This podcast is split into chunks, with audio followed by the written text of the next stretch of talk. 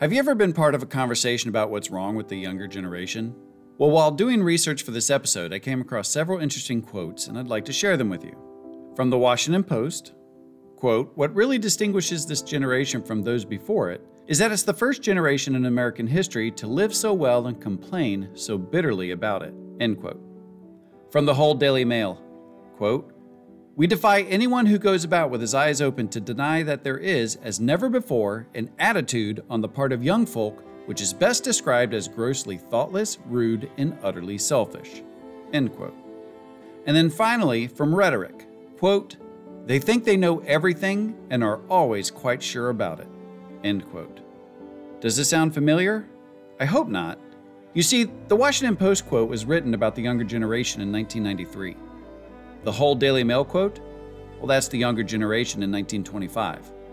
And from rhetoric, that was written about the younger generation by Aristotle in the 4th century BC. No matter where we are in human history, the older generation seems to have communication issues with the younger generation. And conversely, the younger generation has those same issues with the older generation. But that's not as big of a problem as we have started out this episode with the question have you ever been in or part of a conversation about what is wrong with the younger generation? So, what if we reframe the question, something that makes more sense? Something where we take out the negative connotation, like, what is wrong? How about we ask, how can we as educators effectively communicate and engage a younger generation that has grown up in a world different from ours? Welcome to the Instructor's Kit Bag, a podcast for all educators hosted by Army Logistics University in Fort Lee, Virginia. I am your host, Nate Ball, and today's episode we are going to dive into understanding the educational world that younger generations are growing up in and are being molded by. And it is important, of course, to get a little background of what defines a generation and how they fit with the others. Research from Bloomberg has stated that Gen Zers will be over one third of the world's population, surpassing the millennials in population size. But who are Gen Zers? Well, let's go back to our major generations and label them. What we'll do is we'll start with the baby boomer generation, also called the me generation. These are people born from 1946 to 1964, roughly. After that, we have Generation X, born from 1965 to 1979. Then we have Generation Y, also known as the Millennials, who were born from 1980 to 1994. Generation Z was born from 1995 to 2012. And finally, we have Gen Alpha, born from 2013 until 2025. There is a caveat that must be stated, and that is that any kind of label placed upon a large group of people will never apply to everyone. Some generalizations can be made, of course, and that's what we'll be talking about when we're discussing education. And except for elementary education, everyone is teaching Generation Z and older. As of 2023, Gen Zers range from 11 to 28 years old. So this begs the question if generations are different in multiple ways, how would they be different through education? And to keep going, what makes teaching a Gen Zer different than any other generations? Well, there's a lot of things. First off, there's digital technology. This is the first generation growing up in a society where the internet is a necessity and not a luxury, having had it since they've been born. Technology is used in every fabric of their lives, from video games, apps that start appliances, recording and posting on social media. Every facet is in some way dominated by technology. Ever driven a new car and backed it into a parking spot? You probably did it all on camera. What else is on camera? Business meetings, classes, who rings your doorbell, and on and on we go. Because of technology, and this is not unique to Gen Z, but again, this is all they have known, is getting what they want to get immediately. Now, all generations want things quickly. However, for the older generations, there were times where waiting and being patient were the only options. This includes everything from package delivery to on demand TV and streaming. However, with all of this technology, Gen Z does enjoy collaboration with groups. They very much enjoy in person learning and really relish group and team building lessons. And all of this despite the prevailing social media influence, or perhaps, maybe, because of it. But there's one thing we cannot forget as educators Gen Z is the first and hopefully only generation where almost everyone had to go through a two year gap of education due to a global wide pandemic. Research is still ongoing amongst many educators on just how much this has affected Gen Z, whether it's the social aspect or the educational aspect. Either way, two years of educational disruption is a very real thing, and it's important that we as educators think about this. So, what does all of this mean? How can we better educate a generation who are digital natives and who consume on demand content almost every moment of their waking day? Well, the good news is what we need to be doing, we should already be doing. And if we're not, we need to be getting on this.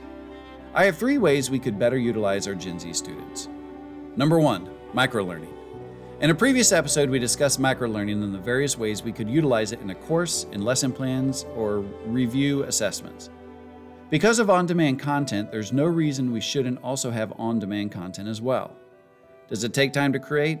Absolutely. But creating 5 to 10 minutes of content doesn't need to be difficult. Making short videos, short form podcasts, interactive lessons, and other types of short form media can be done through free to use software or other software that your educational institution may already be using.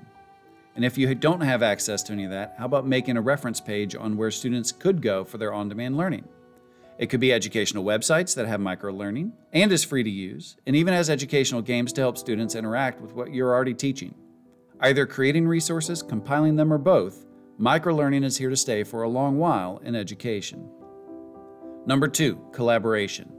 Obviously, when thinking of methods of instruction or strategies, content will determine what ways are best suited to consume that content.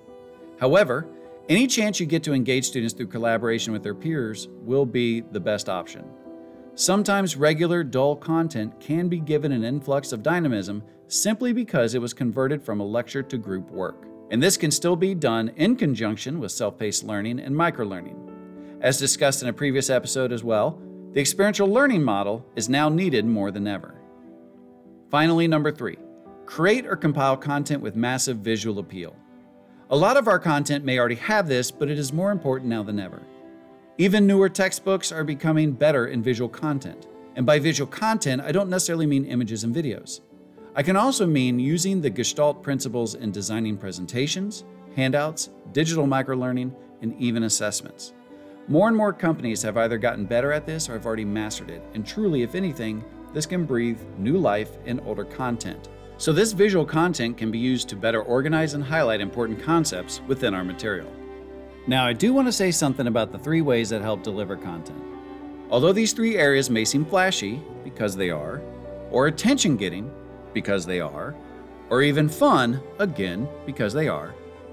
Flashiness, attention getting, and being fun are the byproducts of microlearning, collaboration, and visual design.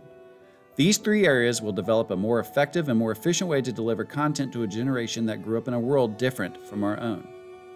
And let's be honest, it's not wrong, it just is what it is. We all grow, we all adapt, and we all have preferences. If we truly care about educating the younger generations, we can take the best practices we were trained in and adapt them into ways that matter for them. Our ways are not always the best ways. The way older generations think are not the same way younger generations think. And to illustrate this point, I want to read you a quote concerned about the new music coming out of the younger generation.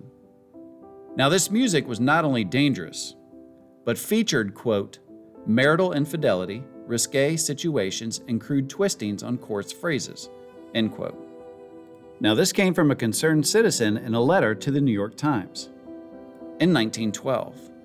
And the music that they're speaking of, well, we know it as ragtime. Thanks for listening to the Instructor's Kit Bag, a podcast for all educators. Again, I am your host, Nate Ball, and I just want to say never stop teaching, and never stop learning.